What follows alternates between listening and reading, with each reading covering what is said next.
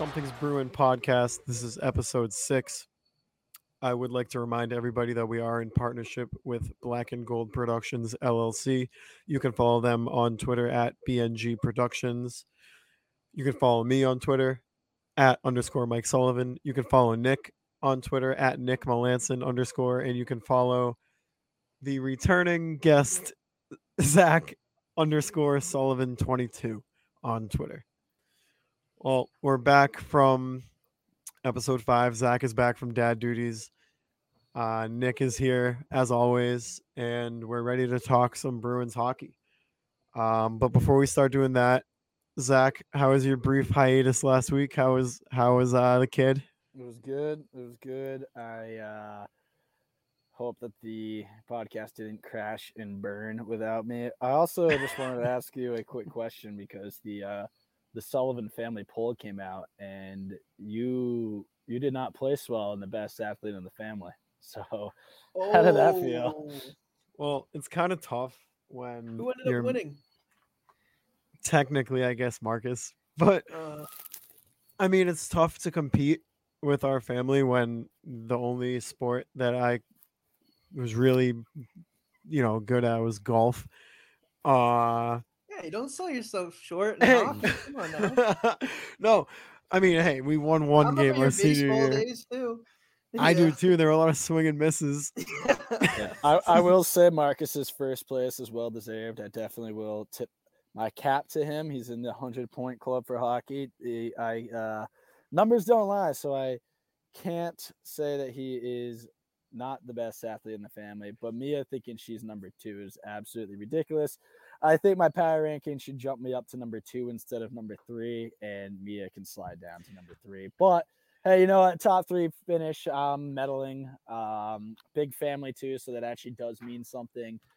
Um, but yeah, I definitely think I'm second best athlete in the family. So, so just to uh, give a little background, our cousin Marcus, uh, hundred point club for his high school. Um, Missed his junior season to COVID and mi- still hit the hundred point club. yeah, missed his junior season. Um, yeah, because of COVID. So, if he had that season, he probably would have ended up somewhere around like the 140s, 150s. Uh, unfortunately, he did lose a state title. We're not going to talk about that. But um, also, if he wasn't five foot two, he would legitimately be a D one hockey player. yeah, yeah. Size does matter. Don't let people tell you otherwise. yeah but um yeah i can't disagree too much with those rankings i know my place but Did you finish? Who finished higher, you or Andrew? andrew yeah but um And Yeah, did, so- did try claiming a varsity letter for a sport where it is legitimately just running. Running isn't athleticism. Running just means your fight or your flight response told you to run like a bitch ass, and that's why you're fast. all right well nick what did you do uh since the last time we recorded anything fun anything special No, no, not really. I had the house to myself this weekend, so oh nice slept a lot. Kind of slept around the house. Watched some movie. Oh, actually, I watched. I don't know if you guys are into Star Wars. I watched the whole Kenobi series on Saturday. i haven't seen So- any of those i haven't seen any of the new That's- ones It's it, you're not missing much. I'll really leave it at that. Well, I mean, I I I I was never a Star Wars guy. My roommates at, from college are huge Star Wars people, so we watched every Star Wars movie over the course of one weekend. And I was like, oh, all right. I, I thought it was like you know, like just just like science fiction stuff blasting in your face, which isn't really my thing.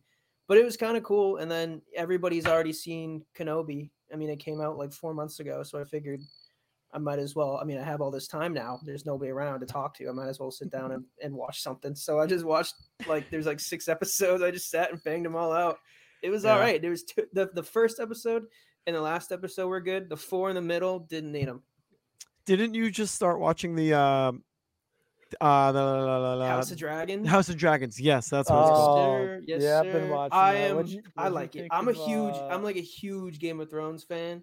So like I've been like waiting for this to come out, and I like it so far. It's gonna get a little weird though because they said that the whole first season spans over 30 years, so there's a lot of time jumps. I and was then, like- just gonna bring that up. Do you know Yeah, it's like that- about to happen? not just in the storyline, but with the cast. Yeah, yeah, yeah. Well, they're they- switching actresses. Yeah, they just switch everybody up. Switch it. Like mo- no, it's. I think it's just that are like playing a character that's I think like 15 and a character that's around the same age as that. They are going to be getting swapped out with new actresses because of Yeah, the 10 year jump. I- But most of the other primary characters, as far as I know, I don't know too much about the show. I just kind of hear things through the grapevine from other people talking about it. I do watch it, but yeah, um, not not like a fanatic that's too uh, into the underground. They are Yeah. keeping most of the other characters, uh, actors and actresses the same. Yeah, the four. There's four that are being switched. As far as I know, it's the Rhaenyra, whatever her name is, the, Yeah, the pretty much the main character. Yeah, the Alicent Hightower, whatever her name is, the one who's I don't want to spoil it, but the the king of the the hand of the king's daughter, and then the two children, the twelve year old girl that the king had that whole the whole thing with, and her brother. So the two kids of uh, the master of ships and his wife or whatever. Those are the four people that are getting new actors and actresses. the for. main girl, Renarius or whatever, Renaria. Yeah. Uh, I I don't want her to get switched out. I don't really care about the other ones. They haven't made any impressions on me. That girl is a good actress. Like she does Yeah. a very good job with the show. And like you look at her and she like reminds you of Khaleesi. So like it Yeah. makes sense with the family lineage. Like I would like her to stay on the show because you just yeah, like you kind of feel like I don't know. Can't you fucking just put some makeup on and like add a little wrinkles and make her ten years older? yeah, they definitely could because I know in the show she's I think she's 15, but the actress in real life is like 22 or 23, and she, like you said, like she looks just like Khaleesi, who's you know the Oh star man, she only has a one few more stars. years to date DiCaprio. Yeah. oh my gosh. it's definitely it's a great show though and if if you're not into game of thrones you can still watch it because it takes place like 250 years before the show but if you it have seen nothing it to do with Game of Thrones, honestly. It's Yeah. basically just like an origin story of the Targaryen yeah and family. and it, it kind of it it kind of because in the original game of thrones you know a lot they give you a lot of information in the episodes but there's still some stuff that's kind of left lingering especially with the targaryens what the whole show is about and then this kind of answers some questions for that and then like you see like some like scenes like they had a meeting in a room that you saw in game of thrones like oh that's cool that's what that room looked like 200 years ago or something like that or like deserted yeah, islands are, there's are the full uh, of people now there's the Iron Throne, right? The Iron Throne's Yeah. in there. You see that? Game of Thrones and like the families is kind of like the uh, original six of hockey, right? Just like, Yeah, you got all this of. old history and stuff. You got the six families, you got the six teams. You hear what they're trying to do, or I don't know if they're trying to do. I just kind of heard it was, I don't know, maybe just some guy on Twitter went viral for tweeting this out, but I thought it, it is pretty cool doing an original six night in hockey where all you know 26 other teams have off and you just have the six teams the original six teams match up with each other. Um it would be Yeah. nationally broadcasted uh every single game. So you know you get the exposure and everything. And i'm pretty sure all six teams have big markets right? Boston has a big market. New york has a big market. Chicago has a big market. De- yeah, Detroit, detroit philly. Toronto. Montreal, not Philly, not Philly, no, but yeah, Philly's Montreal. not. Yeah, I don't know why I always think Philly's a fucking. I do original know it's not only you. It just seems like they've been around forever. So I, yeah, I kind of do the I same just feel thing. Like Yeah. every Philly's Chicago, sports team has Chicago. been around forever. No, we did say Chicago. All right, so it's- so it's Toronto? Toronto, it's Montreal, it's Boston, New York, Detroit, and Chicago. yeah, Yeah. And all all six of them have pretty big markets and definitely a big hockey market. So you'd get the viewership. Like I- it it might be like the one time a year I would tune into a Detroit Red Wings game that doesn't have the Bruins in them. yeah. Yeah. Like if it's like Detroit against like the Rangers, and then you have us in either the Leafs or uh, Montreal, and then you got like I don't know, Chicago. Who would you want? Who would you want out of that dream matchup, excluding divisional opponents? So take Toronto and Montreal out of it. Uh, Detroit. You want Detroit? Yeah, that would be a pretty sick matchup. Is that just thi- for I like? think Even though that, even Rangers. though that is division, but still. that oh just- is yeah, that just because they're not in the West anymore. right? Yeah. They. Yeah. Yeah. I just Honestly, I it knew that they were in the east, sense. but I never really Yeah. figured where they got dropped into over here. I kind of figured that they would just get dropped in the metro, not Atlantic. Since they're I did too. fucking- Honestly, there Since it they makes were no sense. literally in the west, and now we just moved them to an East Coast border. to, to the easternmost division in the NHL. It actually doesn't really make a lot of sense. Like I thought they would move maybe a team like Philly into our division or um That would make so much sense. Move Philly Or the Islanders. I don't know though. I don't think that that Philly and Pittsburgh rivalry. I think you got It's- to yeah, that's too good. yeah, that's Honestly, that's The too good Devils, move the. Devils in the Atlantic. They're so Yeah, irrelevant. honestly, yeah, give- give the Exactly. Devils. It no- it's such a Yeah. good idea. Give us the Devils. No one would even notice, and then put Detroit and Metro. Because Detroit and Metro would make way more sense. I Yeah, love no, I does. love the original six idea, and it makes do too, much sense. It makes too much sense, and that's probably why the NHL hasn't done it yet. Right. But, well, like, the you could do NHL. whole- Who, who do you think's the worst? Who do you think's worse at running their league and growing it though? Manfred or Bettman? Because I'm Manfred. strongly on Manfred. Yeah, I think it's Manfred. Manfred. Yeah. Dude, the hundred Mets the. Mets just did that Edwin Diaz live uh Timmy Trumpet thing. And that was like probably the most viral the MLB has gone in the last like two, three seasons. because they don't let you share their content. It's like, do Right. you want your sport to grow, or do you just want it to be? they- They're probably just Like, like, a club. yeah, they're like, Like- oh, no one, no one that watches this knows how to use Twitter. I think like like Gary like Gary Good point. Bettman is he's the only NHL commissioner, right? I believe he's the first and only. I just don't really like him Is because he How inaug- he is put the him league he, running? he without inaugurated himself into the NHL hall in, into the hockey hall of fame. Like that's kind of come on. What a power move! May have just gained more Yeah. respect for it. But well, at, at least at Like, are you like fucking kidding me? If I was my own boss and I was like, I'm eligible for a promotion, I'm not passing myself up for a promotion. Yeah. Okay, time out. There's like- only been there's only been two NHL commissioners. It was uh Gil Stein and then he retired in 1993 and then Bettman took over. So there's there you weren't off really. There's only been two. Oh. Let's jump into some uh some Bruins talk because Bruce Cassidy kind of made some waves over the weekend.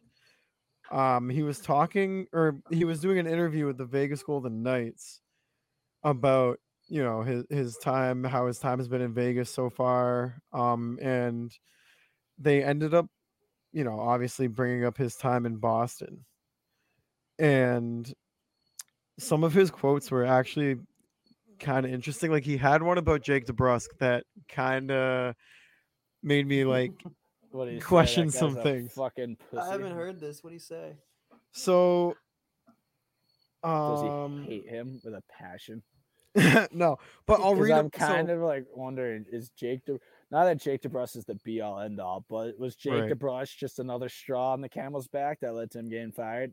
maybe it might have been because this is what the quote was. So the question was I'll I'll just read the article. It says Cassidy was as candid as ever throughout the interview as the new Vegas Golden Knights head coach didn't shy away from the drama that surrounded Jake DeBrusk and his trade demands. Here's the quote. Only he can answer that. I thought he had a really good finish to his year. I think there was a there, I think there was different things that went into his trade demand. We just signed Taylor Hall to a long-term contract who was a left winger. Brad Marchand had a long-term contract, so there may have been some issues of how high he could get into the lineup. But where he said only he can answer that, he's he's putting the ball into Jake DeBrusk's court. He doesn't want to answer the question. So if because if nothing was going on, he would have said straight up there was no problem. His trade demand had nothing to do with me. Blah blah blah. Whatever. He he kind of danced around the question a little bit. He he blamed uh, Taylor Hall's contract. He blamed Brad Marchand's contract, as if Jake DeBrusk couldn't, as if Bruce Cassidy couldn't slide DeBrusk Hey, up on the right what- side. You know what, yeah, you know what that sounds like? Uh, there's still two of the wing spots to be open on the first two lines. Hmm. I just think it's a guy that just doesn't want to deal with fucking bullshit anymore. Because he did kind of get hosed.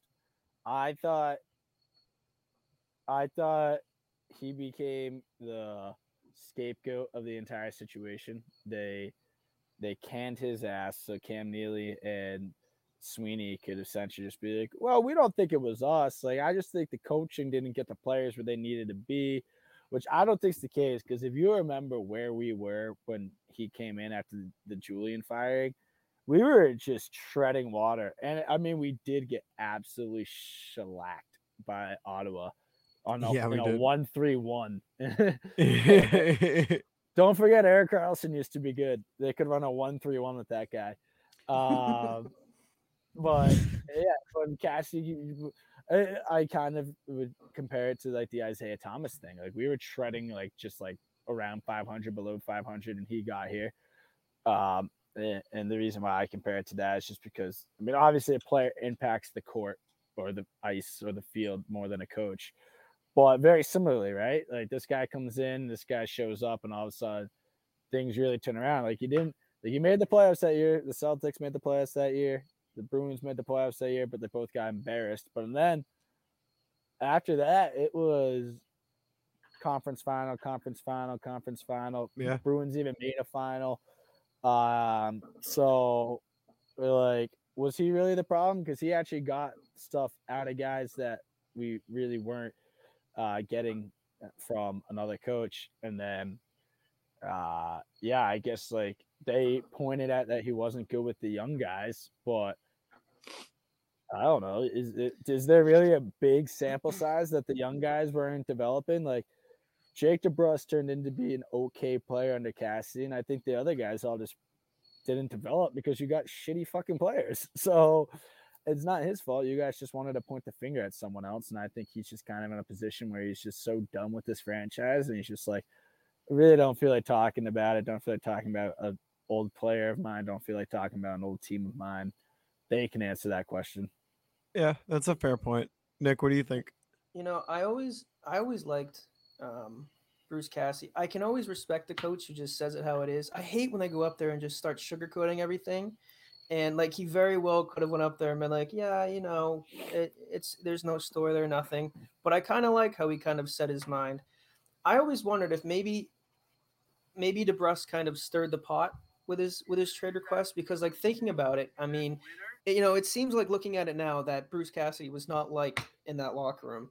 It to the point where David Krejci said he would go play in Europe. He'd rather play there than come back here for another year. And I think it's very telling now that Bruce Cassidy's gone and Bergeron suddenly isn't retiring anymore and Krejci came back. And I think that maybe this is something that's been going on and it was kind of you know, I didn't know anything about it. I've never heard the media ever say anything that Bruce Cassidy is there's some sort of disdain in the locker room until Jake DeBrusk had his trade request.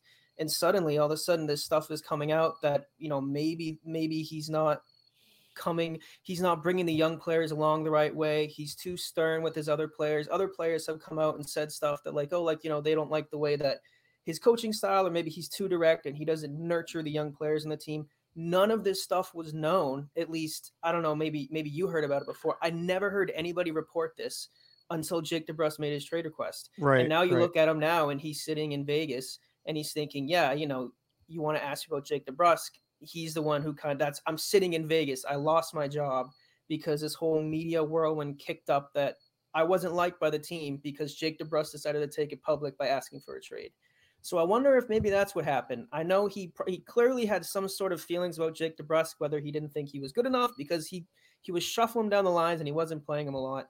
And I also start to think that I, I don't know if if it's how the Bruins feel, but I know that they really botched that draft. How many times we talked about that? What 2014 draft and they had three picks in a row, and Jake 15. DeBrusk is a 2015. I always mix it up. I know. Jake DeBrusk, Jake DeBrusk is the best player to come out of that draft. Maybe Zboril can turn into something. I don't know, but the fact that it's taken him what now seven years to crack the roster when they draft him in 2015, and now Zboril is starting to get some big time minutes. Maybe they're like, listen, we we can't let go of DeBrusk right now because that would look horrible on us if we really have no players left from that horrible draft when you look at the players who were taken right after. So I think that there's kind of layers to Jake DeBrusk's trade request. And I think that Bruce Cassidy has every reason in the world to have some sort of feelings towards Jake DeBrusk right now. Yeah, no, I agree. And I'm kind of on the same page as honestly both of you guys. I think he's just like he's probably just so sick of answering questions about Boston. Like he's already in Vegas. Just he's he's probably just done with the whole situation as a whole. All he wants to do is move on, coach his Vegas team, um, and just move on from Boston. He has he has nothing to do with Jake DeBrusk or anyone affiliated with Boston anymore. They let him go. So just leave it at that. and uh, let him do his job in Vegas. But this was also his quote about uh, Bergeron and Krejci. So he said, "What I know about Bergeron, we talked at the end of the year. He was upfront about I'm going to take some time. Don't think the decision they made with me had anything to do with Bergie. As for Krejci, he told us that his parents were getting older. He wanted his kids to know, to get to know his grandparents. With COVID, there was a good challenge, and he was going home. For how long? He said, I don't know. But if I come back, I'm probably just I'm gonna probably just come back for the Bruins.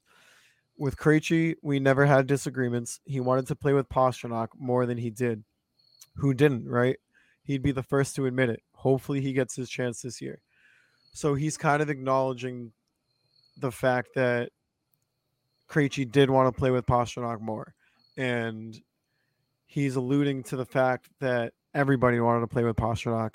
So Cassie didn't really have too much of a choice. So obviously you're going to play Pasta on the first line, and you're not going to take or you're not going to take Bergeron off the first line just to play with Krejci.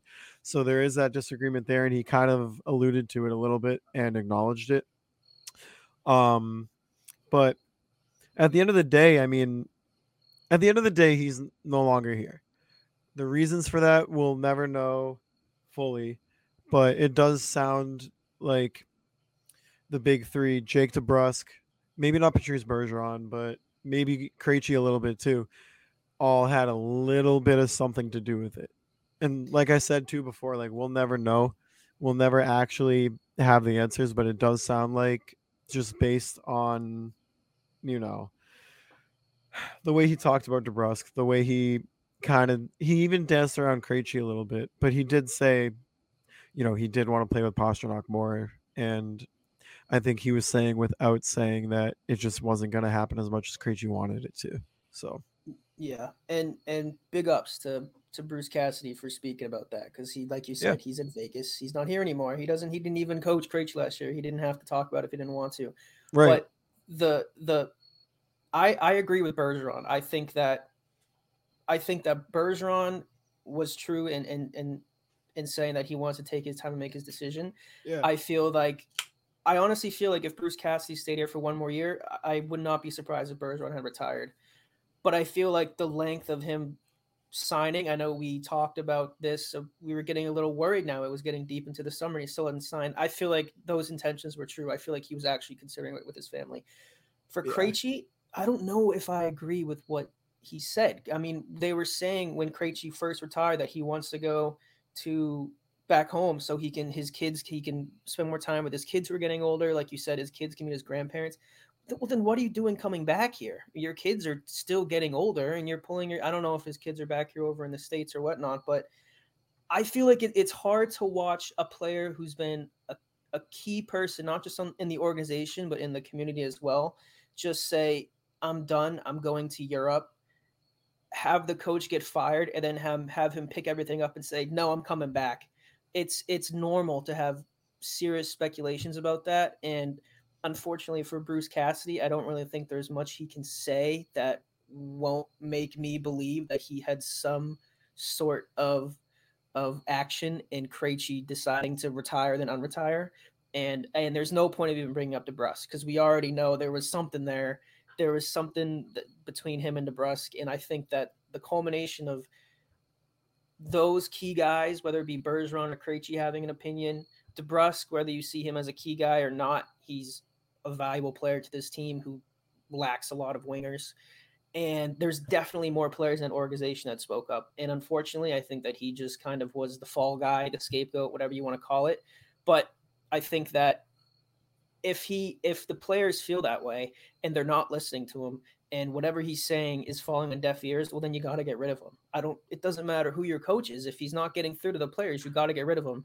And right. when they first got fired, I man, I was the first person on Twitter saying they fired the wrong guy.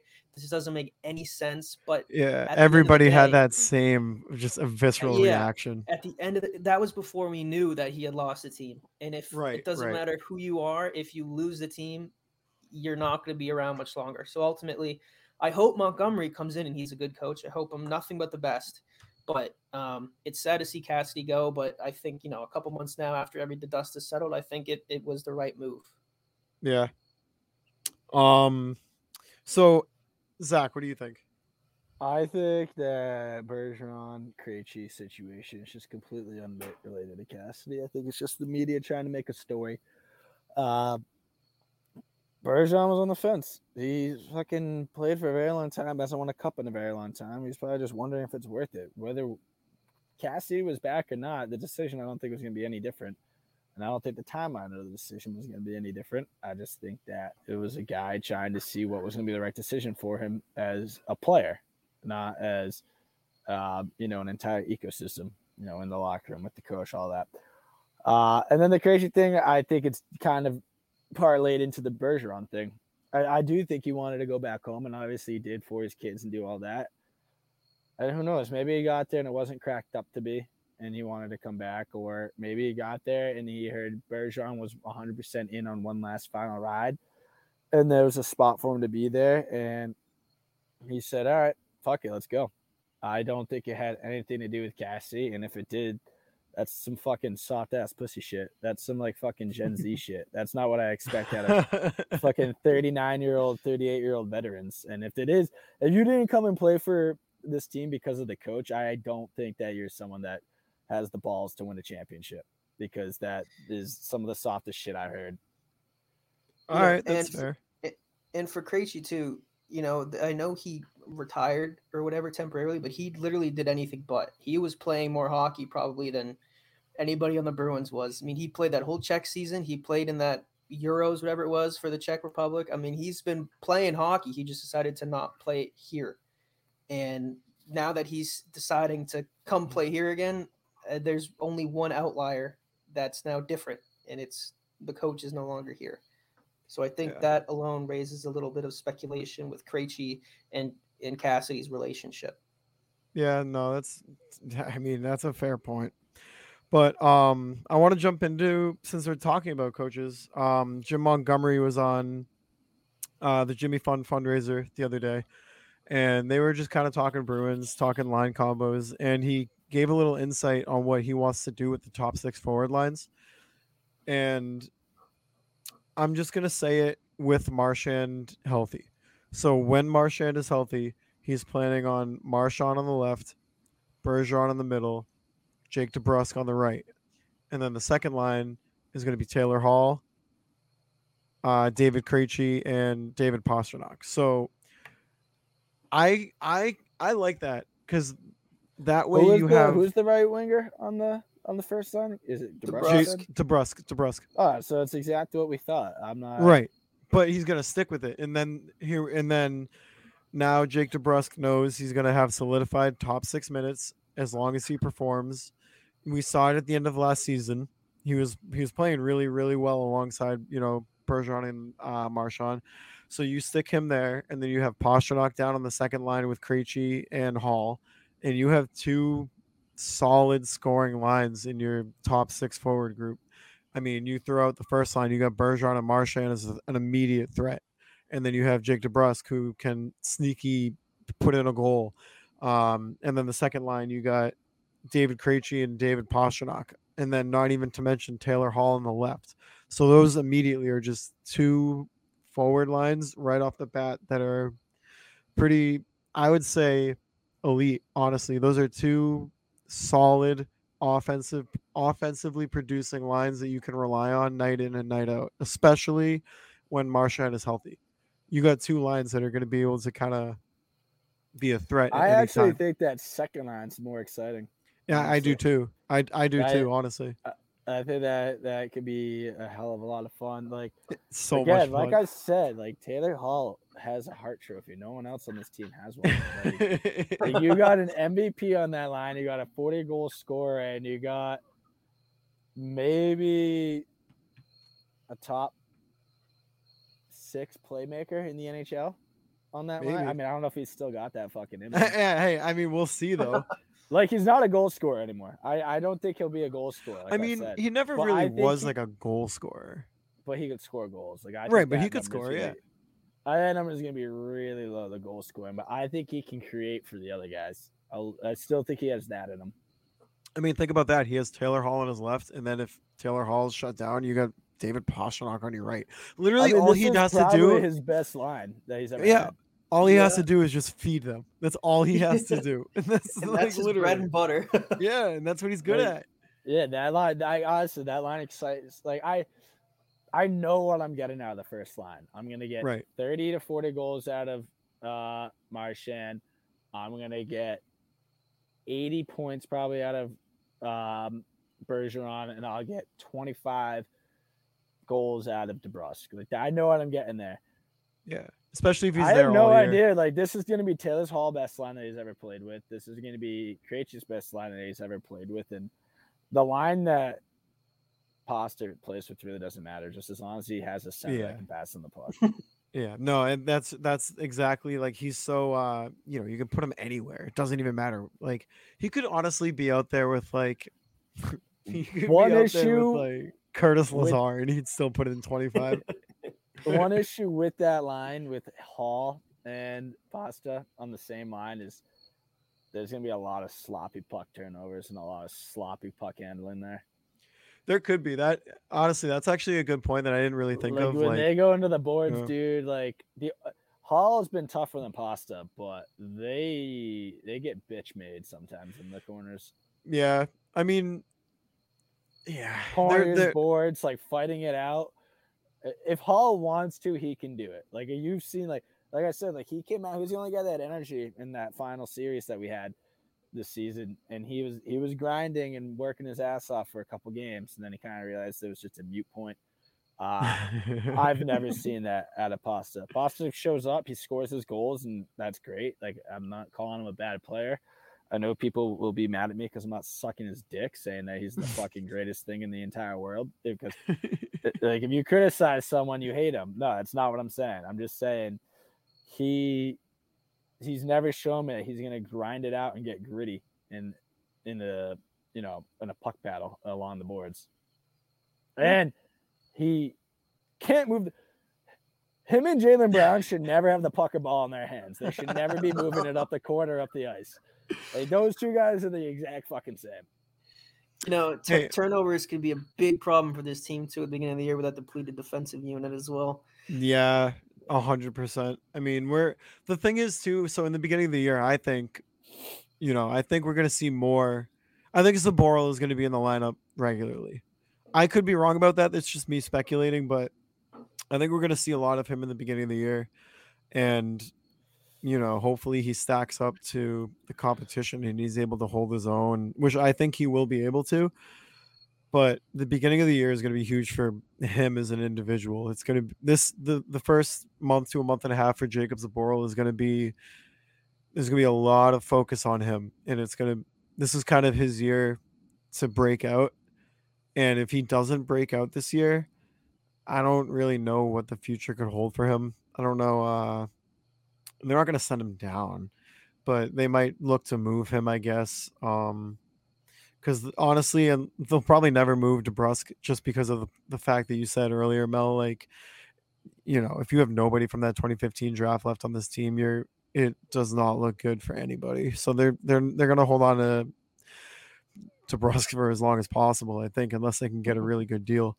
But um, yeah, I mean, the only person that I would maybe in the beginning of the year when Marchand is hurt, you maybe we see Taylor Hall on that first line with Bergeron and DeBrusk, and then you see Zacha, Krejci, and Pastrnak as like that check that check line, which I would love. Honestly, that would be an exciting line too, just Yeah. just because of like that chemistry that uh the chemistry potential that could be there, like that could be sick. You know, I think out of who do you think has the shortest leash? I guess out of the top six, obviously not Bergeron, obviously not Marchand or Pasta. Do you think it's it's probably DeBrusk, right? Yeah. So yeah. I wonder, I, I wonder, you know, at what point, say they get to, I don't know, the 40 game mark halfway through the season, he's not performing well. I wonder if they if they swap him up and, and bump Zoc up to that first line. That could be exciting to see as well. I would think so because if he's at that point, if he's not um producing at a level that we expect somebody to, you know, be producing when they play with two guys like Bergeron and Marchand. If he's not producing at maybe, you know, a point every other night, something like that, maybe a little less, but right around that mark. If he's not at that level, you gotta at least try it. You and and Zacha is that guy that I think you would you would bump up, or maybe, you know, maybe you stick with the check line and then you bring just bring Pastrnak back to the first, and then you just slide DeBrusk down to the third, and then and then that answers a lot of our questions. It's like, okay, you had the chance, you didn't produce. This is where you belong now. Like this is Yeah. your spot. And for DeBrusk, he's extremely capable. I mean, he had what 27 goals his rookie year. I mean, he he should be a a a 30 plus guy in his sleep. Didn't they have 23 last year too? So like he's Uh, getting up yeah, there. he is all the tools, and like Zach said, he's playing with a hundred point, a hundred point scorer on his wing. He's got you know a good playmaking two way center in the middle, and this is the best line he's ever played on. And I wonder if because of that, he's gonna have a short leash.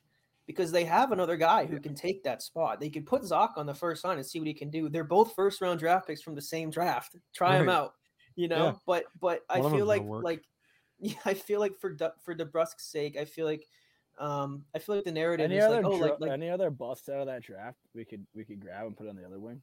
yeah. Like, I feel like the narrative- fucking- let's roll it out, baby. I feel like the narrative for DeBrusk is that like you know this is the year he's he's gonna be good like it's it's gonna come together this year because he's on the best line he's been with and he's gonna get top six minutes he's gonna be a staple he's gonna have some something steady career wise but on the flip side of that this could be his biggest test this is the best chance that he's ever had to perform and how long of a leash is he gonna have before they pull it and they might bump him down to the third line so I don't know just the thought Yeah, I mean, the fact that they brought in Zacha is probably adding a little more pressure to J- to DeBrusk too. Is like, okay, like they have this guy that they can slide in instead of me. Like I have to work, I have to perform. I don't think Zacha's bringing any fucking pressure, dude. You don't think so? Name me one thing Zacha's done in his career. At least DeBrusk has a couple 20 goal seasons. Yeah. Well, I don't know. He played on New Jersey. That's not fair. I don't give a shit where he played, dude. I, He's- I put it like this, dude. He is he's closer to like a Senyshyn than he is to a DeBrusk, in my opinion. no, dude. Senyshyn played like three games. Yeah, I'm just saying, like, again, you all know the only reason why this guy played games is because he was on the Devils. Like, i- i- again, I'm just going off of stats. I'm just going off of Pa- stats. I'm Pavel going off of Zacha has three more career points than DeBrusk does. No way. He does. He has 179 career points. DeBrusk has 176. I I thought we talked about Zach it, is this had, baffled. like And he's played seven maybe less I'm games. confused with someone else because I thought Wait, we were no, talking about this guy like he only had fucking like 11 points a season. no, no, no, no. No, He- no, no. he's No, like no, he produced. He's yeah. Yeah, to be fair, he's played, He's a quality guy. Zacha's Really? played about s- 50, 50 more games than DeBrusk, but he Uh, does have more points. Just than can you read me a stat line? Because I was thinking this guy was in for like six goals, five assists every season. No, no, no, no, no, no, no. He's he's uh his career high is 17 goals. Uh, he's only played 70 games twice. He looks like a guy who's injured quite a bit. So he he between eight and 17 goals is where he scores. He's a 24 to 36 points a night guy, and he has only once had a positive plus minus. But he I was still, on the con- Devils. I still attribute Worth that to noting. Jersey. Worth Yeah. knowing. Alright. So he he's played about 50 more games in the Nebraska, and he has three more career points. And he has In more my skill than defense- JD too. In my defense, then the guy that I thought we were getting was closer to Senyshyn. The guy that you're telling me that we got sounds all right. I I still don't think he's Preston DeBrusk though. I really don't. And, really? I don't know. Like, all right, so you're telling me if this guy is more skilled, right? Even if he's playing with the Devils, if he's that skilled, he should be putting up somewhat better numbers. Maybe like he just can't put it together. Like it happens. Like But- you got these guys who are like uh, hit all the like traits, right, and attributes, but can't put it together on the ice. And maybe he's one of those guys. And DeBrusk at least has been he's actually one of those guys that doesn't have all the traits and attributes. He's pretty like one dimensional, right? Big guy, get in front of the net, kind of just shoot off the rebounds and stuff like that. And he's made it work. But DeBrusk, though, he's played with some incredible teammates. I mean, if DeBrusk is playing in New Jersey for the last six years, do you think Oh. he even comes close to the numbers that he has on the Bruins? Zach, he, He would have be been getting more no, no, no. Shots. DeBrusk would have been the guy that you thought Zacha no. was. Yeah, no. yeah. Oh yeah, this DeBrusk No. guy from New Jersey. Yeah, fucking cut him. yeah, I don't know. I mean, we're, this is why I'm saying this season. This season's different because it's it, it's going to be interesting. Like we don't really know what's going to work. We have a new coach. We have Zacha, Marchand, McAvoy, Grizzly are all hurt. They're, you know, they're gone for a month and a half. So what's going to work? What are we going to tinker with? What's what are we going to do to kind of see what works, see what doesn't? Uh, what's going to surprise us? What's you know, either good or bad? Like this season has a I lot of a unknowns theory- coming.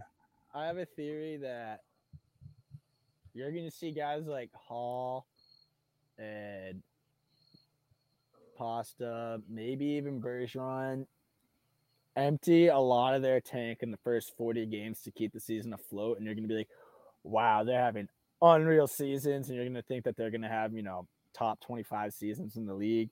And then as these guys start coming back and getting healthy, like they're going to fall off a bit because they don't one, they don't have to carry the team anymore. And I think they're not going to have the energy to after they've done it for the first 40 games. That's you know what? That's a good point. Um, we can keep track of that. See if uh their point production, the guys you just named, if their point production is uh more pro- uh, Especially since they get to do it in the beginning of the season off fresh legs and stuff. right. Because they're going to have to do it. It's not like you get to like, um, you know, because at our peak, we are finishing either with a third seed in our division or a wild card at our peak. Agree. Like we're we're not we're not a team that's going to be finishing one and like oh No. okay now we have to buy 40 games and maybe we'll finish three or in the wild card and then anything happens once we get in. It's like no, we have to be like from beginning to end performing and with these guys being able to come fresh off in an off season and know what they're getting into, you know, 40 games probably something along those lines a big chunk of games in general without you know maybe three of your six best players uh, yeah you're gonna you're gonna see them i think really show up and perform especially a guy like Bergeron knowing it's his last year yeah. and then yeah. they might be just be gassed and the other guys might have to do the same thing going into the playoffs. The guys that come back might have to put their 40 games in balls to the walls. Right. And you can rely on that because the guy, I mean, two guys that are coming back are McAvoy and Marchand. You know they're going to come back, and you know they're going to be ready to go. I mean, think about that too. Like they're coming, they're com- they're going to be coming in with maybe like sixty to fifty-five games left in the season, and they're they're going to have fresh legs. They're going to have all the energy too. They've been resting. They've been rehabbing. Um, obviously, it, you know, it depends on their recovery, but I mean, yeah. So they come back and let's say they miss 20 games, 25 games. They're going to come back. It's probably going to take them 10 games or so to get their, uh, you know, their legs going again. So it's going to probably be like a 40 game thing where you need these other guys to pick up the weight. yeah, But hey, that's maybe, why. that, maybe that's where Zacha shows up. Maybe Zacha comes in and he Yes. he gets to play this big role where for 40 games, may, like uh, there- there's lots of athletes out there that like can show you bursts and show you short, small sample sizes of being an elite player where they can't put the whole season together, whether it's for focus or you know energy or whatever you want to call it. But it, it happens all the time. Like maybe maybe Zacha is one of those guys where he can find it and he can really just you know back against the wall, show up, play at an elite level or not even an elite level, like a plus type of player. And you know, once these guys get back, maybe he dials it back a little bit. Yeah, because you know, I mean, they're going to be relied on pretty heavily. Guys like Jake DeBrusk, guys like Pavel Zacha, Taylor Hall, even um, Craig Smith, if he doesn't get dealt. Um, defensively, you're going to be looking at guy, especially a guy like Hampus Lindholm. You're going to be looking at him, him to really carry the load defensively until McAvoy comes back. Um, you're looking at guys like Brandon Carlo. He needs to be better. Um, not even offensively, because Brandon Carlo's not really like you, you don't have to rely on Brandon Carlo for offense, but he needs to be more sound defensively. Because sometimes he gets skated by, he looks a little lazy, and it's frustrating too. Because he's I think I've huge. seen enough to Brandon Carlo to know that he's just not that guy. he he's the th- most frustrating thing about him is I'm pretty sure he's like six foot five. Like he's he's a big guy and he doesn't play like it. And it that's the that's I wouldn't say aggravating, but it's definitely frustrating at moments because there's times where he just kind of gets walked and it's like, dude, just put your body in front of him, see what happens. Even if you get wrecked, just slow him down. You're a you're a massive human being. Just get in I the way. I remember the same thing was said when Dougie Hamilton was here. Guy was like six six. He won whatever award, named the best skater in the CHL, wherever he was playing before he was drafted by Boston. Best skater on the ice every night he's out there. Would not hit a fly. Like he's letting guys dog walk him because he just refuse. It's just poke checking.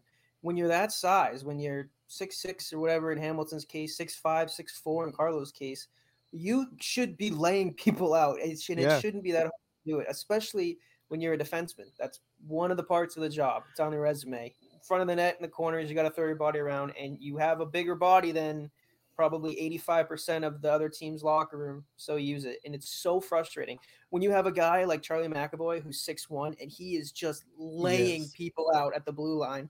And then you have, you know, Brandon Carlo over there, 6-4 who's poke checking and lifting sticks. Just puts a put a body on a guy, damn it. It's so frustrating.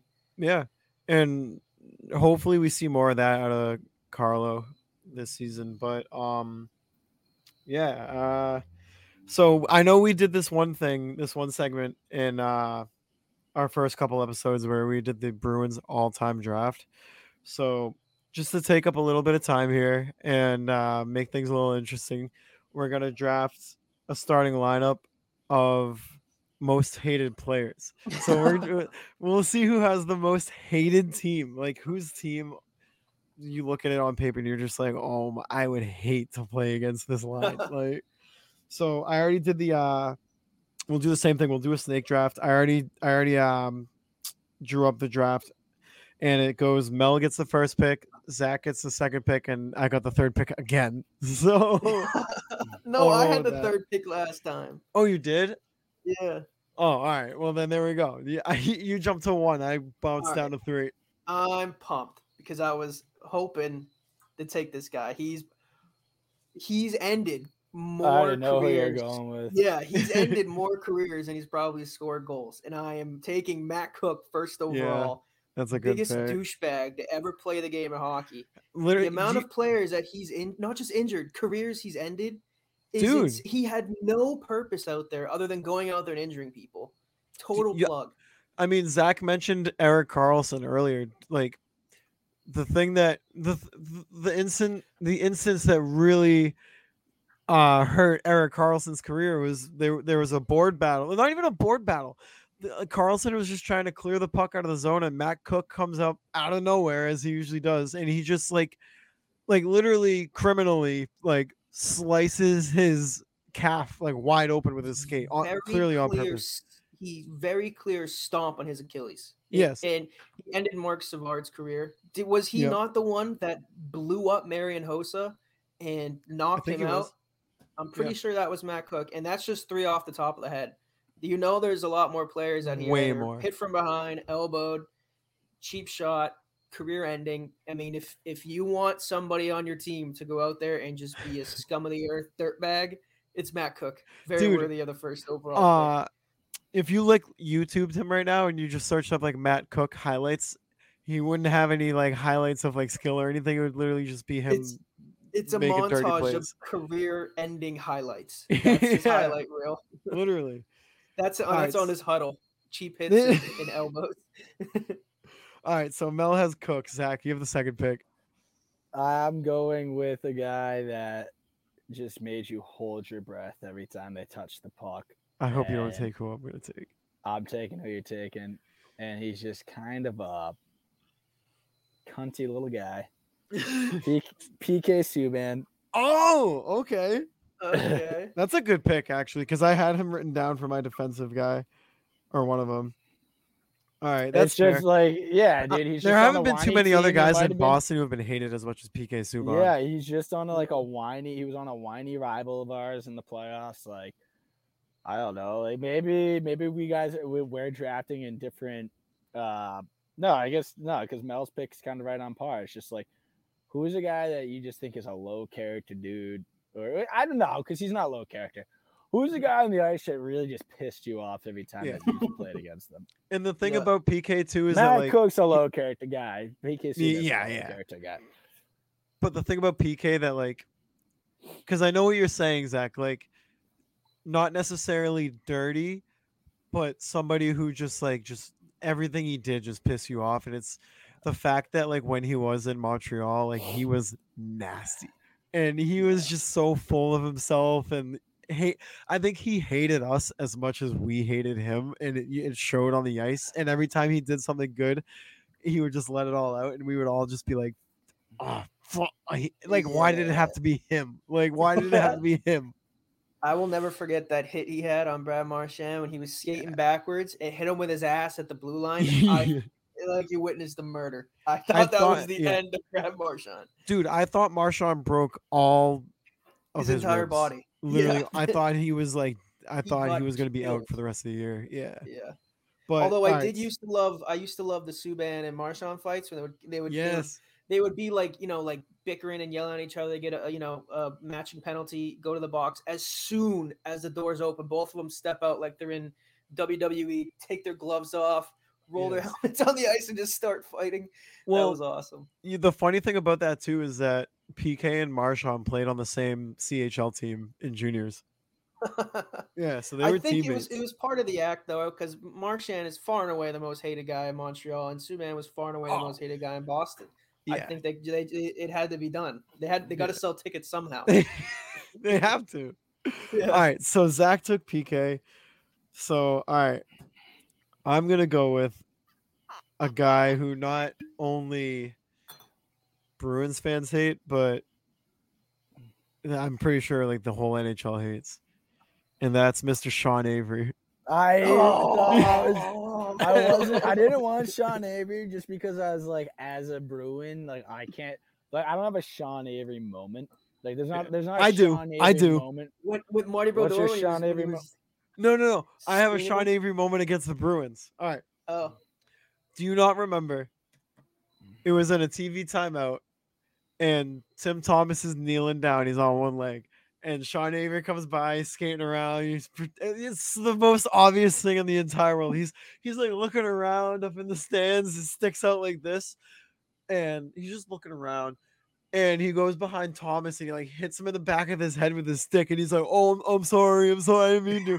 See, I And think then that's funny. I kind of fuck with that. That- no, the thing is, the thing is, like, if he was on the Bruins, I would have thought that was hilarious. But like, just he's not, so I hated it. But I, I don't remember. I, I Thomas charged him after that and like punched him in the back of the head, and then it started this whole brawl in a TV timeout that they ended up Oh, showing yeah. after the commercial ended. So there was I that. always, I always like. I kind of like Sean Avery. I one of my favorite Really? NHL moments ever because he's just so like you don't see NHL players like that. He's a and loose he's cannon. just he's he's one of he's the only one who'll do that. Like when I'll never forget the highlight of if you search Sean Avery on YouTube, it'll be the first video to come up every single oh. time oh, when he was screening Martin Brodeur. and instead of like you screen a goalie in hockey, you know, you're looking for the puck, you're getting his way. This dude turned around and faced him, and he's just waving his hands in front of his face. So he couldn't see the puck, and then the NHL had to go and change the rule after that that you couldn't do that anymore. yeah, they of made it the Sean Avery rule. Yeah. I do that remember alone, that. That's so funny. In legendary status for me. Yeah. All right. Well, Um, since we're doing Snake, I got the second pick. Um, do not take who I want. Oh man, I have it. I know who I want, and if you take, I have a. I mean, I have a I have, couple like- guys here who I could pick from. I'm I just trying like to see who. four good ones lined up, ready to go. But there's a guy I really want to grab. All right. You know what? I'm gonna take another forward. I'm gonna take Alex Burrows. Oh, he was on my list, but that's not who I wanted. That's a good one. He is a good one. He's just a prick, dude. Whatever. Oh yeah, I mean we know why. We know Yeah, that. I mean, you can't bite people. because we it's not like we have a long-standing history of playing them a bunch of times. But the one big moment was the fucking biting, like Yeah. cowardly shit. Yep. But you know No, what the that's a good best part pick. about that was? The funniest part about that whole situation, and it was so immediate too, is Lucic and Horton. Every time there'd be a little scrum, they would just shove their fingers in Burrow's mouth, and like the camera crew would always zoom in on it, and they would get me so fired up. I'd be like, "Oh, this is the best! This is so funny," because you knew they took it so personal, especially against a guy like Bergeron. Like you, like, dude, you that is you. That's the worst thing you, you could have done in that the moment. line. yeah, yeah, If it was Alright. anybody else, okay, but not not our Saint Patrice. yeah. You can't bite Bergeron. You bit Bergeron. What are you doing? All right, Zach. You uh, let's go with your pick now. There's guys that I want to take over him because of a more long-standing or even a more personal. There's some guys with more of a long-standing history of being a hated rival, and there's guys who, as a rival, have been a little bit more personal. But I think I need to take this guy, Who is this? Tom Wilson, Okay, I actually Uh, had him on my list. and yeah. he's a guy that I would love to have. love. If you Absolutely told me love. that we traded Jake DeBrusque and like maybe our third or fourth best prospect for Tom Wilson, I would be. Actually, you know what? We probably have to trade our first best prospect because that's every other system's tenth best pros- 10th best prospect. I'd still be so excited. You know who Tom Wilson is? Tom Wilson is who Lucic. we thought Lucic was going to turn into. Yeah, he's a he's- he's a new age Lucic. He's a no. He's he, he- Lucic did what Wilson did, but Lucic only did it for like a season or two. Wilson's done it for like four straight years. He's pretty much like a 25-25 kind of guy, and Yeah. will beat the fucking bag out of anybody. Like honestly, if he didn't have so many penalty minutes, he probably could be like a thirty and forty kind of guy. Yeah, I don't disagree with that. Just the way he Like, plays. dude, he's missing like a game. He's missing like hi- his normal penalty minutes is like 96 penalty minutes. I He's, mean- like missing. He's missing like basically a game more or two two or three games more than anyone else in the league every single year, just in in the box. I mean, he's and he's good for at least one suspension a year too. Yeah, and he's still putting up those numbers. Like he is someone I would love to have on this team, but Yeah. you go and play against him. You know your players are legitimately in danger. Yeah, remember no, like year actually. when- No, Remember no, last they're- year they're, like, the actually Rangers in wrote that statement. When the Rangers wrote that statement, and they're like, "We can't believe that Tom Wilson hasn't been." We like, we were disheartened hearing that Tom Wilson hasn't Yeah, been suspended for longer. what other player makes a team do that? Like, yeah, what are we exactly. getting here? no, It's literally. it's- Yeah, I'd love to have like Tom it's Wilson on the Bruins. Like, he needed to be suspended longer. Like, what is this, like, disheartening? What are we telling the children? so no, he's Alright. just a fucking tough son of a bitch. All right, Mel. Uh, you're up. All right. Well, I was trying to think of a goalie because there's there's I- I can't really think of any goalie that I hate. I mean, I think I Um, know who you're gonna take. and then I thought of one. And and wanna write it down Jordan, before you even it's say it. Jordan. You know, the guy had one good year in his career, and it just so happened to be the year that they faced the Bruins in the Stanley Cup. He's got a bit of an annoying face, I'm not gonna lie, and he's just kind of a baby. He whines a lot. He that whole thing in the playoffs when he just randomly threw a water bottle at Nazem Kadri when he was when he was doing an interview. What the hell was that about? He's just my my hate for Jordan Binnington more so comes from like this is the guy who was the best goalie in the world the only moment that the Bruins didn't need him to be.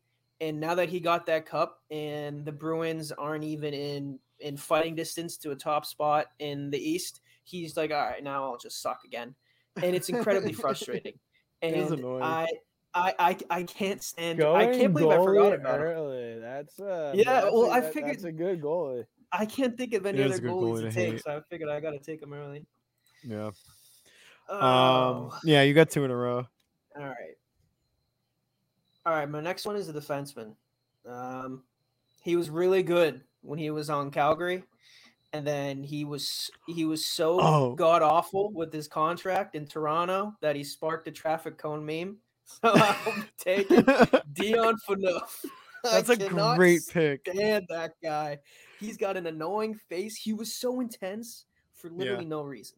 No reason whatsoever. If you ever played those NHL video games, he sucked. He was horrible. His only purpose out there was to lay dirty hits towards the end of his career. He was amazing when he was in Calgary. But pretty Yeah. much as soon as like the second half of his career in Toronto, he was nothing but a guy who was eating up some big salary money and was just out there to get dirty hits.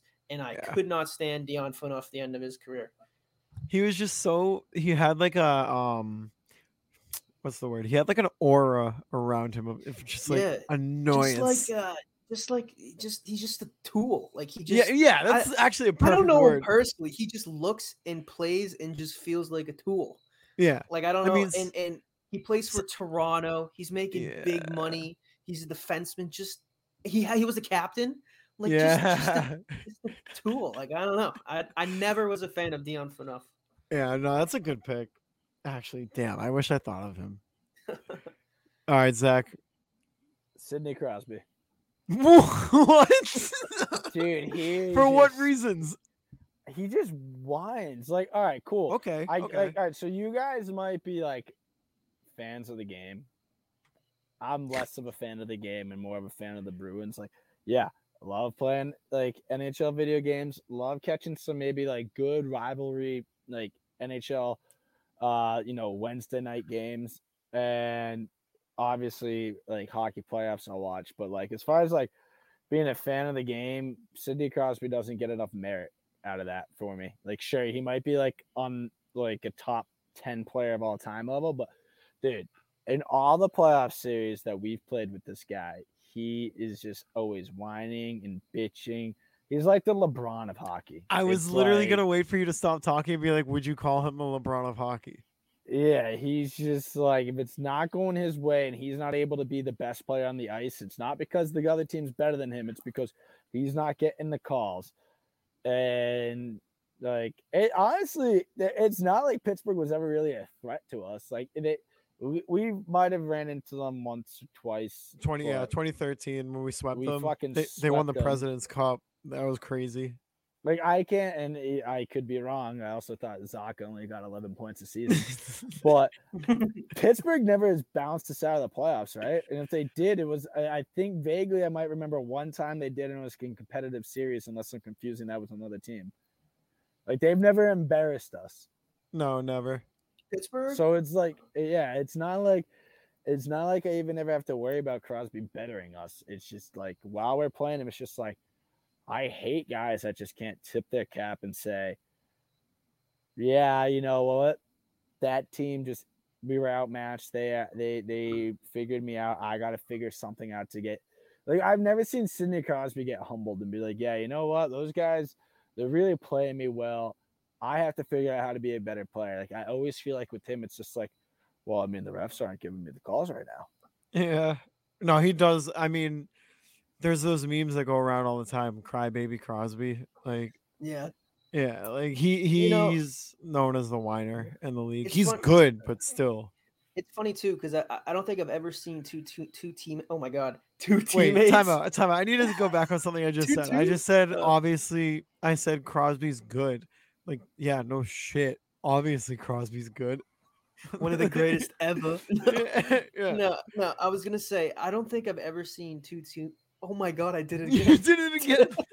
two teammates with such opposite levels of of I guess affection from like fans because I can't think. Do you guys hate Malkin? I've never met anybody who does not like Evgeny Malkin. No, I think like Malkin's a pretty cool dude. I'm Yeah, like, Yeah, he's dude, cool. I don't like Crosby because I think I know we hate he loves love. Russia. There's a Love lot of Russians in this league I fuck with. Malkin, Panarin? Ovi, like dude, yeah, dude, like, Kaprizov. yeah, these guys are cool dudes. Like, hey man, if you want to invade Ukraine, you invade Ukraine. You just keep coming here and slapping that puck around and drinking handles of vodka because you are a fucking good time. I knew something was coming. This one hit me up. yeah, me too. Oh, jeez. um, All right, it's my pick, right? I'm gonna go. uh Ooh, I have one spot left for the forward group. Two on defense. I still didn't take my goal yet. I'm gonna finish my forwards, and I know this guy played for the Bruins for like one season. I swear to God, if you're taking who I'm gonna fucking take, I will stab the fuck out of you. I should have left Crosby on the board because I know who you're going with. I just take him. I'm taking Zac Rinaldo. Oh, that's Oh, not what I you were hate thinking. Rinaldo. Zac Rinaldo is a piece of shit. He was like he was like the Walmart version of Matt Cooke. Yeah, yeah. He, and the he Bruins tried brought really him on thinking him. that he could be the Walmart version of uh of Tom Wilson. That Yeah, that dude, either. The Bruins didn't the Bruins give up like a third for him? Yes. Dude, the, yes, the way and that more. the Bruins Thinking. tried to acquire this guy, they thought he was going to come in here and be a 20 goal scorer. I wouldn't be surprised if the Flyers were planning on cutting him a few weeks later, and then the They Bruins. Yeah, the probably oh, were Flyers like, probably "Oh, soon they're like, holy shit, dude. This, this Yeah. Sweeney guy. As This soon as Sweeney Sweeney- guy. oh, as soon as they saw Sweeney's name on the phone, they were probably all jumping up and down. No, they were probably like, "Hey, let's cut Rinaldo, but before we do it, let's give old Donny Boy a phone call real quick." hey, Johnny, we got a couple offers on Rinaldo. Yeah, oh, they- Yeah, probably- Montreal's offering a fourth. All right, I'll give you a third. yeah, the Fly- I would say the Flyers probably asked for a fourth, and Sweeney offered a, fi- a third. yeah, yeah. So I'm gonna go Zac Rinaldo, and then so I got back to back. I'm gonna go defense. I'm gonna go Scott Stevens. Mm, Yeah. good pick. If he played in today's age and he played the same way, he would have been suspended like 20 games this season, like easily. All right, so Stevens, and now it. That's mine. yeah, it goes Zach, and then you uh for two. I am going to round out my forwards. There's a lot of guys left on the board. I think we're gonna need to do a couple rounds. of I was gonna say I because still have plenty of guys left. I, I have plenty of guys too, but Phil Kessel. what? I think he's one of the most lovable players in NHL Yeah. history. No, no. Like if I wasn't a Bruins fan, I would say yeah. But the whole reason why the Bruins moved on from him was because he was the same exact guy he has always been, right? Like this fat, lazy bum that like wa- was not like the talent that he has, and in the position the Bruins were, it didn't match up with the leadership you needed. Like he, you needed more of a leadership role out of this guy because I mean, him and Bergeron and Krejci and all those guys that were in the system are around the same age, but like, what's the outlier there between those three guys, right? Uh, and so yeah, he's just like this kind of fat, lazy slob with this punchable face, and eh, yeah, sure, he's always been putting up points, which is also another reason why I hate him because like he would burn you when he was on Toronto, and he did win a few cups over in Pittsburgh and was a really good team out in Pittsburgh. Like, eh, Okay, so you're you're kind of like you're talking like from a Bruins fan perspective. almost? That's yeah, like the, Okay, okay. because like, and the only reason he could win in Pittsburgh was because there was an established, um, there's an established like standard in that Pittsburgh locker room set by guys like Letang, Crosby, and Malkin. So when he got in there, he had to get in line, which is why he was able to find success and win a cup because the talent is there. I'm not saying the talent's not there, but it burns you as a fucking uh Bruins fan, and I know we talked about it. We got a pretty decent return on the trade for him, but like he, if he could have been a guy that actually cared about winning and cared about, you know, showing some pride in the in his craft, we probably would have kept on, held on to him. Maybe been a little bit better. Like I know we got some good pieces, but I don't think they ever equated what Phil Kessel was, and. We and got then, you know, we did get Seguin, but we like do you at we the also time traded that him we, off. Yeah, I was And gonna say at the time Yeah. at the time that we won the cup, who was a better player, Phil Kessel or Tyler Seguin? I think it was Phil Well, Kessel. I mean, hey, hey, either way, we won the cup without him. no, no, fine. again, it worked out. I'm just saying, like, don't you think that maybe if you had Phil Kessel, you don't get knocked out 3-0 by the Flyers the year before you win the cup, and right? Because weren't we up 3-0 and then they came back and stormed back and beat us because we were Yep. holding on to like some like again, it it comes down to Tyler Seguin's a much better player than Phil Kessel over the course of their career, in my opinion. But when we won the cup, Phil Kessel was a better player in that year than Tyler Seguin. So don't tell me that Yeah. like Tyler Seguin over Phil Kessel is why, why we won the cup when it comes to a talent perspective. It's just like he clearly was kind of a cancerous guy and he needed to be he's like a Kevin Durant. Like you can't make him the guy. You can't let him set the culture of the team. So you had to ship him off to Toronto. And then in Toronto, he played really well. I'm sure if you look back on it, you can find me games that we lost against Toronto because of Phil Kessel. And Oh, then yeah. And then yeah, he goes over and he finds success in uh, Pittsburgh. So clearly there was like there was enough out of the guy to be good enough to win cups. Because you have just fucking had the like uh motivation and the work ethic to be a guy that could have been a cornerstone here with uh Bergeron, with Chara, with um Krejci? No, you couldn't have been. So they shipped him off before he, you know, held you back. It's funny What- too because uh I'm I'm 99% sure that in that series against Toronto in 2013 he scored that fourth goal that like pretty much everybody thought just cemented that game and just iced it. But so if I mean if we did end up losing that game that probably would have been a storyline that we still talk about today but since we won no one talks about it like but Phil Kessel did bury that fourth goal that Toronto got and seemingly put us to sleep, but obviously didn't. Um all right, so Zach just took Kessel. So Zach's forward line is Kessel, Crosby, and Wilson. Um couple a couple penguins on there. A couple That's of Penguins. You guys, line. you guys sentiment, Yeah. Time out. I mean, that's a good line just in general though. All right. Um Mel, you can take uh you got back to backs here. Yeah, listen. Kessel might have a punchable face, and uh, whoever else you drafted might be a piece of shit. But have they ever been charged for criminal justice? Wait. have they ever been charged by assault? Have they ever been charged with assault causing bodily injury by the criminal justice branch of British Columbia for just punching a guy in the back of the head in the middle of the ice? Because Todd Bertuzzi has, and he's no, he was not. Yeah, you haven't seen that? No. When he was in, when he was in, uh, let's see, when he was in Vancouver against Colorado, he punched Markus Naslund right in the back of the head, and and I believe when he fell, he cracked his skull open on the ice, ended his career immediately. And it was I don't remember the context of the game. It was like back in like 04 or some shit.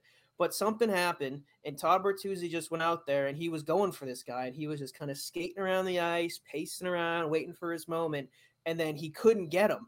So finally, when the guy Naslund started skating away, he just came up behind him and just just punched him right in the back of the head, and he went immediately was knocked out, went right down, cracked his skull open, blood on the ice, um, and Bertuzzi ended up, I believed he was his. Oh, let's see, uh, wait, was it Naslund? well, regardless No, when you it was, when you was not Naslund. It was more. No, but the guy that he punched ended up fracturing his vertebrae in his neck, had a grade three concussion, vertebral ligament damaged, stretching of the brachial plexus nerves, and facial lacerations. He uh, pretty much ended his career. Bertuzzi, I believe, was suspended for the year. The Canucks were fined 250 grand, and Bertuzzi my was charged with assault causing bodily injury by the Criminal Justice Branch of British Columbia. Oh Talk about God. a piece of shit. Well, I want that guy's my right wing. Yeah. when you were saying uh had he ever been charged with assault? I thought you were gonna go with uh Char because of the Pacioretty thing when when they tried Oh, to charge yeah. him with assault. I could never. I love Char. Yeah. All right, so you got back to backs. Oh, that's right. That's right. My next pick. This is just um, you know, every now and then you come across a player who you just hate, right? Yeah. I uh, probably my most hated athlete ever is AJ Pierzynski. I when when he was a Oh, catcher he- on yeah. the Sox, could not stand that guy. No effort whatsoever. Yeah, he's A close second is freaking Dennis Wideman. I could that's, not that's a good stand him when he was on the Bruins. He had like one good year in Boston and then just sucked ass. Like he was horrible. And they got him when he was young. He was like 23, 24. That he that he was supposed to be like a top 2, top 4 pairing. He was a good young defenseman and he just sucked. And the minute the Bruins got rid of him, he was good again. Although I will say for Wideman, he has pro- also Wideman was one of the only players I've ever seen to just punch a referee for Yeah. no reason whatsoever.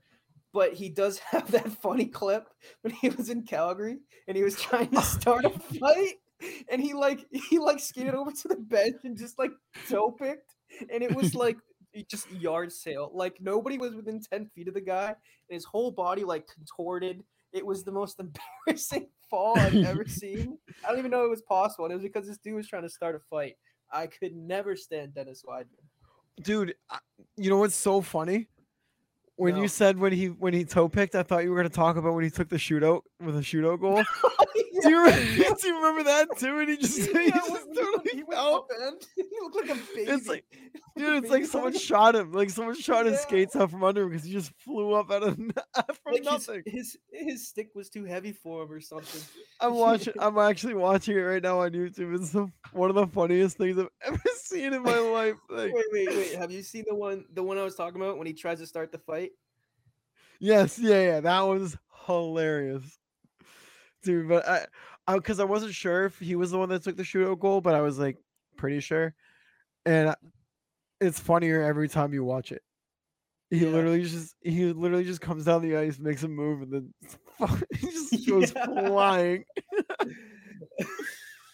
he he got up too. He was like three. He went so high up, dude. He was like over the crossbar. Could you imagine doing that? Wait, Zach, have you ever seen this video before? No. I just sent it- it. I just sent it in our Oh group my chat. God. Just Wait, watch it really you can- quick. You can uh No, but like imagine, imagine that you're there's two people on the ice in front of like twenty thousand people, and you go down this, you go down on your knee, and you just completely wipe out. he had the goal ready to go too. I know he made, that's the thing. He made, like if he just stayed on his feet, he would have scored. but no, instead, it's a viral clip that just has him just flying he's in the like, middle of the he's air. laying on his back. yeah, when he's just sliding into the boards. Oh my god, so It's so funny. funny. All right. Um all right, Zach. Let's go with you now. Your turn. You got one defenseman and a goalie. I hate this guy just purely off talent. I actually think he's a pretty cool dude, and I would like to have him on a team. And I, I like actually like him as a player, but I hated playing against him. And I'll tell you the name because if I tell you one of the bigger reasons, you'll pick it up right away. Erik Karlsson, Really? because they like Time out. This is like better than your Bruins all time draft, like skill wise. Dude, you're bad for this one. Erik Karlsson single-handedly pretty much crushed our hopes and dreams that first season Cassidy came in the middle of the year. Yeah. He they played a 1-3-1 and you couldn't get by Karlsson and Karlsson generated so much offense from back there by himself. And it just led you to having no answers and as just an opponent you knew he was going to get the better of you every time he played because especially during his peak was probably during one of our lower uh, times as a, a Bruin uh, um, organization. Like it was probably like three years the worst Bruins play that you saw for a while, and there was also three years of his peak, and he would just you know come into the garden, you'd see him in playoff series, and he'd just fuck you up. yeah. Especially in our lifetime, like that's we've been lucky enough to witness like some pretty good teams here over the years. But those like three that three, four year stretch where we were kind of treading water. I mean, I know they were in like the nineties, especially. We were we were almost comparable to like the coyotes at one point. Like we're pretty lucky, but um with you taking Karlsson, that brings me up. I'll take my last two picks. I gotta go with a defenseman and a goalie. So I'll take my goalie first. And I have two here. And I might have to go with the second pick that I My have, goal is gonna blow your mind. I'm gonna go. It's. I'm gonna go with Roberto Luongo. Oh, Strum yeah, Bone. that's a good one. The thing is, the reason that I didn't want to pick him is because he genuinely seems like such a funny dude and like an actual good guy to like kind of hang around with. but just the way that he acted in 2011 and how fun it was as like a fan to just give it to him because whenever he'd come into Boston, he'd let up like six goals. Like and you knew it was coming too. Like it was it was almost like easy to rattle his cage. And the whole Tim Thomas thing, pumping his tires, like blah blah blah, whatever. Like it's easy to kind of piggyback on you know, giving him the business a little bit and it's fun. But as a person, I think he's a cool dude. So I will give him that. And then to finish off my starting lineup, I'm going to take the defenseman. And I am going to have to take Chris Pronger just because he was such a, Oh, yeah, just because he was such a big physical asshole, but almost the same as Luongo. Like, seems like a good dude. Like, I would have loved to have him on the Bruins. He was kind of like a Chara before Chara. Like, he just giant human being, giant, you know, giant guy. Um, but made some dirty hits, pissed guys off. Uh, Through Yeah, some I'm gonna- through some yeah through some elbows so i'll take pronger and that'll uh that'll complete my first round of my uh most hated draft so now it goes to zach to take his goalie as a Bruins fan, strictly as a Bruins fan, the goalie that I hate the most as a Bruins fan, and you know, just have a huge disdain for. Tuukka Rask.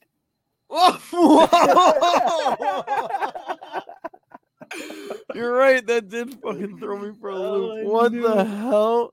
All right No, let's hear I'm it. Why? kidding, kidding. No, oh you're joking? You're not taking tuukka I can't take a guy that's on the Bruins like or you, Eh, like one of the best goalies I did. time? Uh, l- l- l- no, because uh, I'll put it like this: the Chuga did do a lot for this organization. He kept us very relevant for a very long time. He was a very good goalie. My whole opinion on him, though, as like, you know, if you want to talk about it as a whole, we already know how I feel about that. So, Uh, but it, it's not enough to make me hate the guy. I just, you know, felt let down by him a lot, but I, I don't hate the guy. No, the goal that I hate, and you're gonna set a theme with a lot of my players in my first round. Marc-Andre Fleury bothered me for some reason. really I don't know what it was about him. I think he kind of had that same. I think it honestly might have just been an organizational thing, minus Malkin. That there was, and even Malkin was a victim of this. I think part of the Bruins, uh, the uh, Penguins culture was a lot of bitching and whining, and I just don't, I don't like care for that shit. And I think Fleury was also a guy that bitched and whined a lot. Um, so like like once he left the Penguins, like he actually became a pretty likable guy over in Vegas, and I wish him well wherever he is now. Uh, where is he now? He's uh yeah, I know he was over on Chicago, right? Is he still there?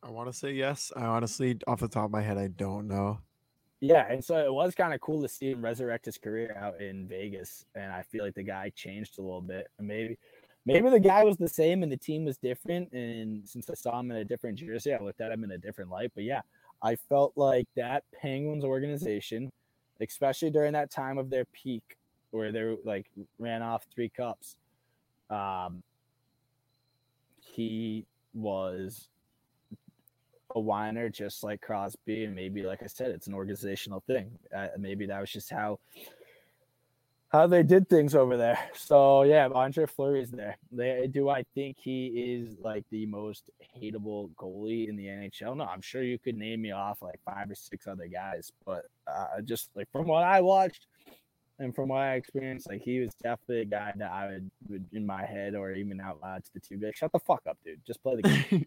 All right. I mean, hey, I can't argue with your reasoning. You- You backed it up pretty well, so I can't I can't really argue that. Um so Zach's team is complete. Mel, you have one pick left and it's a forward. I need a center, right? Yeah. All right.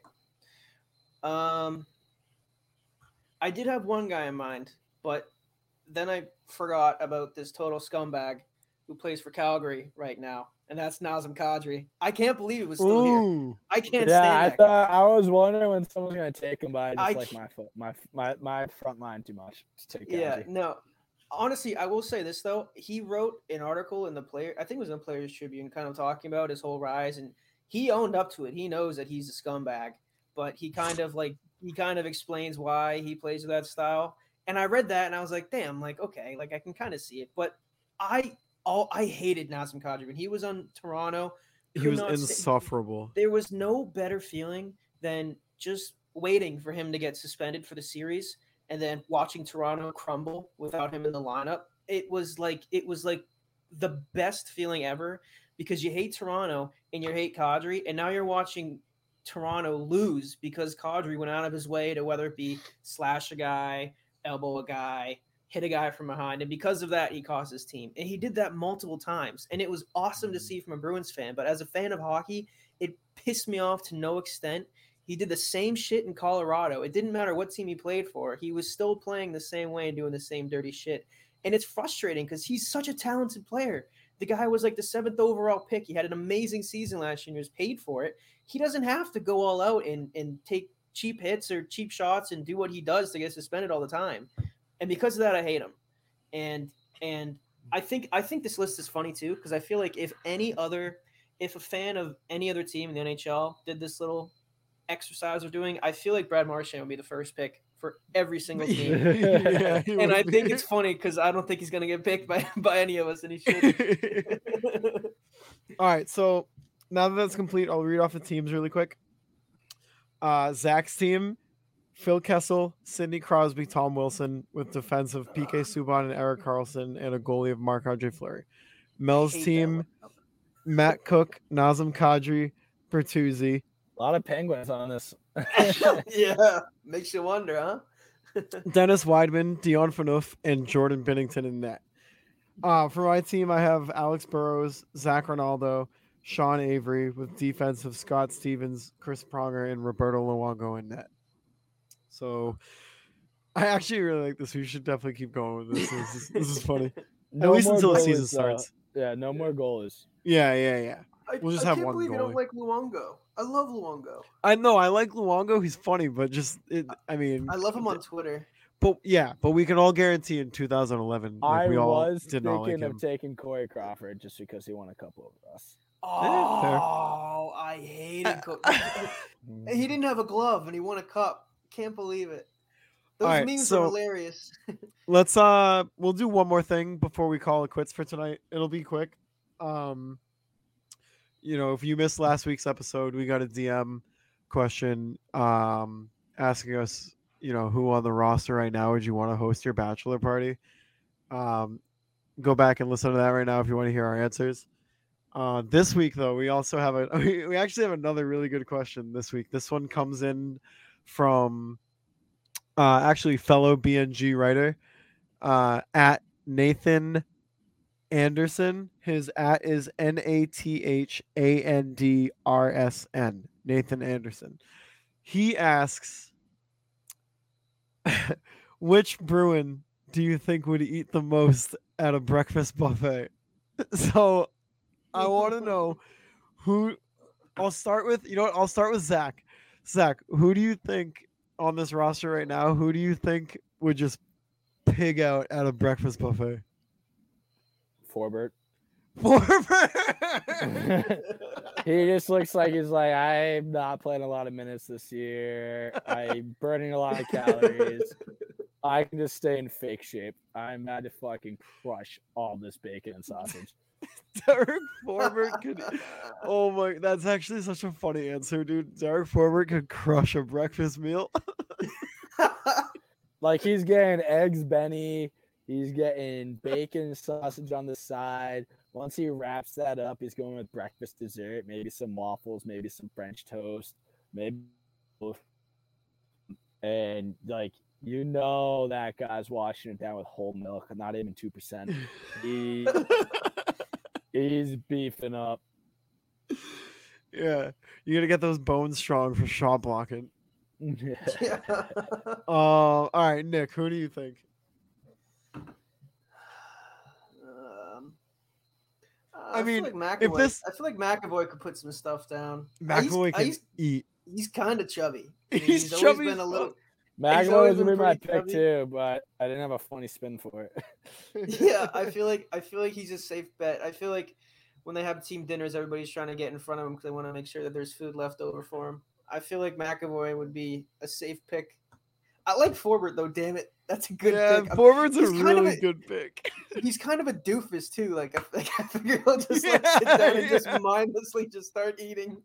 Or like at least McAvoy would be like, all right, like I gotta, you know, I gotta lock some heavy minutes tonight. I should probably not go back for the second helping before Bert's like that, you know. Got Nothing to lose. like, I'll be, just I'll be, give in- me I'll be in more. Everybody, everybody weekend, eat. Everybody have their first play. All right. I- Yeah, I gotta go to seconds, seconds. second. Anyone else want seconds? All right. I think honestly, I think I might go with Craig Smith. I feel like Craig Smith could just house some food. I'm Plus he- surprised no one took Foligno. I was gonna, but I He feel like it was a too obvious. Secretly fat fuck. Yeah, Yeah. but like with Craig Smith, like I mean, he's got that gap in his tooth, and he just seems like a he seems like a guy who like keeps the locker room loose. So he'd definitely like be at breakfast, like shoving you know pieces of bacon between his two teeth, and like, like Your reasoning that he can put some food down is because he has a gap between his teeth. yeah. I mean, he doesn't have to chew; he could just inhale it if he really Oh wanted my to. Just slip it between the between the gap. Yeah, I mean, th- I mean, it's breakfast food. You think about how much food he could fit Oh, between those ima- two teeth. Imagine him eating spaghetti.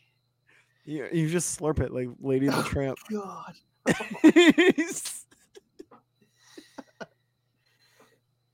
yeah, no, but I would go. I would go Craig Smith and sneaky if he was still on the team. Easily, uh, Nick Ritchie Phil or Brett Kessel. Ritchie. Oh Kessel, yeah. yeah. No, the Phil Ritchie Kessel. brothers. The, the everybody on the team would be like, all right, we need to get there half an hour early before Brett and Nick Ritchie get down there because you know all the food's gonna be gone. Um, yeah. So that all right. So that's two weeks in a row where we got a really good, you know, we got really good I DM like- questions. I like the fun questions. Yeah. Um. Actually, now I'm kind of curious, Zach.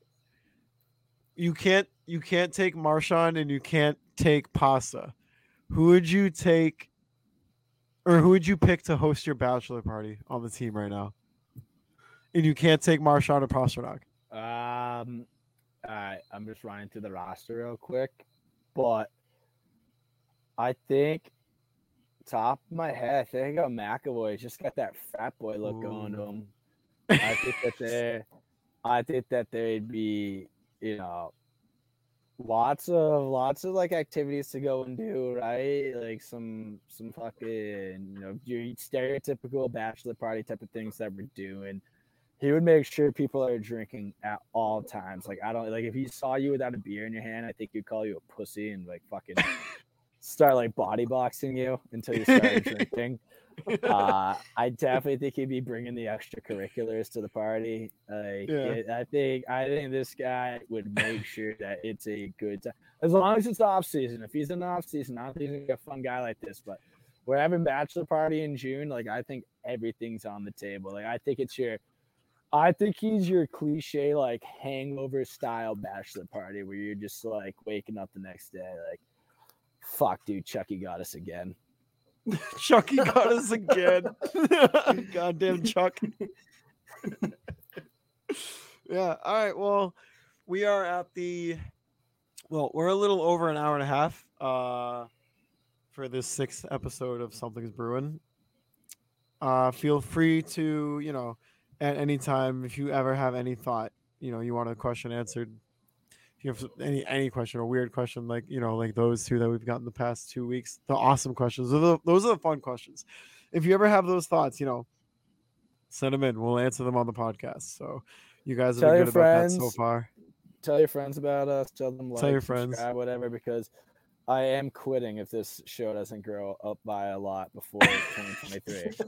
Um, so if you if you enjoy my content, you better get some other people on this bandwagon. Zach is like milk. He has an expiration date. Yeah, Thank you everybody for listening. Um, BNG did we we did just get so- sponsored by Athletic Greens as always. Also, Canna Wellness, um, AB Sports Collections. Check them out on Instagram. Um, they've got a whole lot of good stuff. You know, ho- hockey cards, baseball cards, uh, basketball cards, any any kind of sports cards you want. Go check him out. Uh, he buys, he sells sports mem- memorabilia. you know, uh, you can follow him on on Instagram at ab underscore sports collection. He's got a whole bunch of good stuff. Um, but yeah, with that being said, I just want to remind everybody that we are in partnership with Black and Gold Productions LLC. Just want to say, you know, we are, or you can follow them on Twitter at BNG Productions. You can follow our podcast on Twitter at Bruin Something. Um, you can follow myself on Twitter at underscore Mike Sullivan. You can follow Nick on Twitter at Nick Melanson underscore. And if you want, you can follow Zach on Twitter at Zach underscore Sullivan 22. Um, but acting like no one wants to follow me. but You with that haven't be- even you haven't even followed the something Bruins account back yet. I never even listened to one of my podcasts. I'm just here for the fans. dude, Zach, Zach's like a ghost. He just shows up, you know. yeah. he just shows up sometimes and uh he's not active on twitter so i mean you don't even Extremely have not to active on Twitter. Extremely not active. but but me and nick are so you know give us you know follow us we'll follow you back uh we'll interact with you whatever. Um that's the fun part about this job. So with that being said this is episode six of the something's Bruin podcast. Should come out on monday so give it a listen and send us some questions. And with that being said we will see you guys next week. Bye.